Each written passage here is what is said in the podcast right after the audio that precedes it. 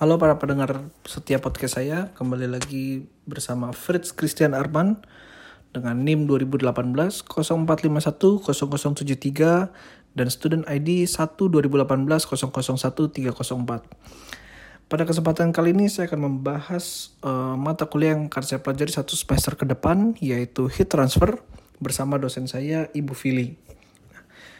Secara umum kita ketahui termodinamika dan heat transfer itu memiliki kaitan yang sangat erat karena sebuah cabang ilmu yang sama-sama mempelajari mengenai energi panas. Namun perlu kita pahami juga ada perbedaan mendasar yang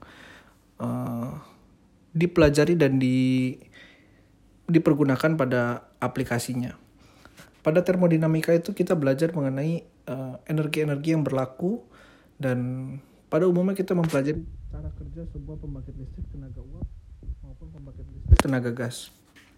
Nah, pada PLTU itu ada 4 komponen utama yang kita pelajari. Ada kondensor, pompa, turbin, dan boiler. Di mana ada kerja yang masuk, ada kerja yang keluar, ada kalor yang masuk, dan ada kalor yang keluar. Nah, di termodinamika itu kita membahas seberapa besar energi panas yang diperlukan untuk mengubah keadaan suatu sistem.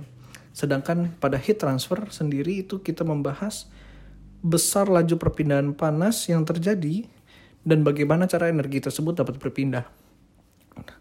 Dari sebuah siklus tadi yang sudah saya sebutkan, ada mulai dari pompa, boiler, turbin, dan kondensor. Di heat transfer kita membahas fokus hanya pada boiler dan pada kondensor, di mana ada perpindahan energi panas yang terjadi. Nah, heat transfer itu kita membahas perpindahan panas yang terjadi akibat adanya perbedaan temperatur dari suhu tinggi ke suhu rendah hingga mencapai titik equilibrium atau keadaan setimbang. Nah, ada 3 cara perpindahan panas, yaitu konduksi, konveksi, dan radiasi.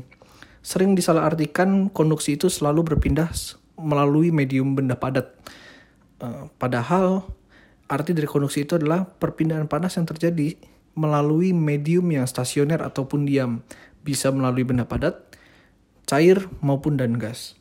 Sedangkan pada konveksi itu perpindahan panas terjadi melalui medium yang bergerak, yang umumnya adalah fluida.